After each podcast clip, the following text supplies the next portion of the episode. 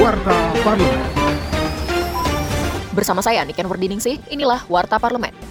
Anggota Komisi 7 DPR RI, Adian Napitupulu, meminta PT Indonesia Morowali Industrial Park untuk segera merealisasikan uang duka bagi korban kebakaran tungku smelter PT Indonesia Singsan Stainless Steel di kawasan IMIP Morowali, Sulawesi Tengah. Menurut Adian, penanganan serius terhadap korban harus menjadi prioritas utama, baik dari perusahaan maupun dari BPJS Ketenagakerjaan. Uang duka yang dijanjikan perusahaan minimal 600 juta rupiah per orang dan tanggungan biaya pendidikan sampai lulus kuliah harus segera direalisasikan.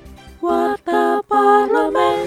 Saat rapat kerja dengan Menteri Perdagangan baru-baru ini, anggota Komisi 6 DPR RI, Muslim, mengatakan perlu adanya kebijakan terpadu antar kementerian untuk meningkatkan daya beli masyarakat. Terkait juga dengan polemik minyak goreng, kita tahu betul bahwa kita lihat dari sisi pengeluaran, komponen terbesar adalah konsumsi rumah tangga. Ini tumbuh hanya 2,2 persen sepanjang tahun 2021. Ini tentu kita melihat bahwa ada kondisi rendahnya perbaikan ya daya beli masyarakat. Biarpun kita lihat kondisi ekonomi kita juga hari ini tidak baik-baik aja Pak Menteri. Ini perlu juga ada kebijakan terpadu dari pihak kementerian jadi sehingga daya beli masyarakat ini bisa terus naik, jadi sehingga konsumsi juga bisa didorong semaksimal mungkin.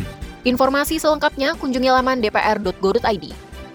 Menanggapi kebijakan pemerintah terkait vaksin COVID-19 berbayar mulai 1 Januari 2024, Wakil Ketua Komisi 9 DPR RI, Kurniasih Mufidayati, menilai belum saatnya menerapkan kebijakan tersebut. Meski diatur batas akhir vaksin COVID-19 gratis hingga 31 Desember 2023, ia mendorong pemerintah mengkaji ulang kebijakan ini. Menurut Kurniasih, penerapan vaksin berbayar bisa ditunda hingga waktu yang tepat, mengingat saat ini kasus COVID-19 di Indonesia kembali naik termasuk adanya varian JN1. Televisi Radio Parlemen.